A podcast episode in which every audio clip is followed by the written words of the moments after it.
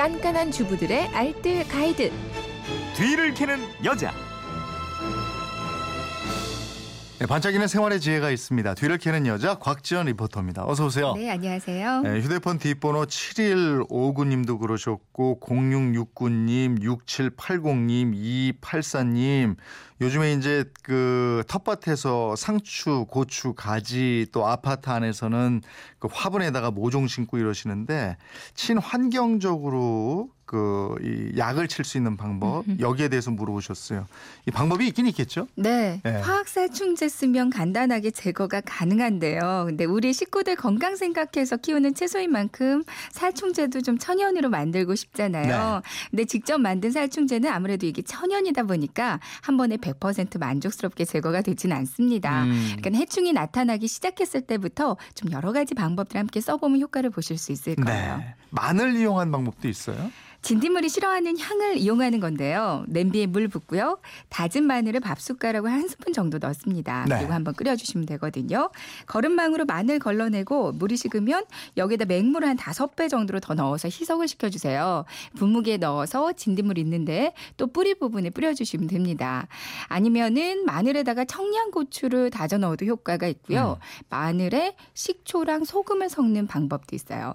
또 다른 방법으로는 우유나 아니면 물엿, 마요네즈를 이용하는 방법도 있거든요. 우유는 물과 1대 2 비율로 섞고 뿌려주면 되고요. 물엿은 물을 한 1대 10 비율로 섞어서 뿌려주면 효과가 있습니다. 그리고 마요네즈도 1대 10 비율로 물과 섞어서 뿌려주면 비슷한 효과를 보실 수가 있는데요.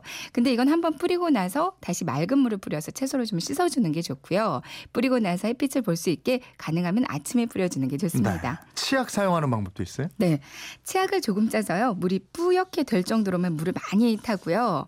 그리고 분무기에 넣어서 진딧물 있는데 직접 뿌려주면 되는데요. 근데 치약 농도가 좀 진하면 채소가 마르는 경우도 있어요. 네. 그러니까 치약은 아주 조금만 또 뿌린 후에 한 10분 정도가 지나서 물로 씻어내는 게 좋습니다. 음. 담배를 이용하기도 하는데요.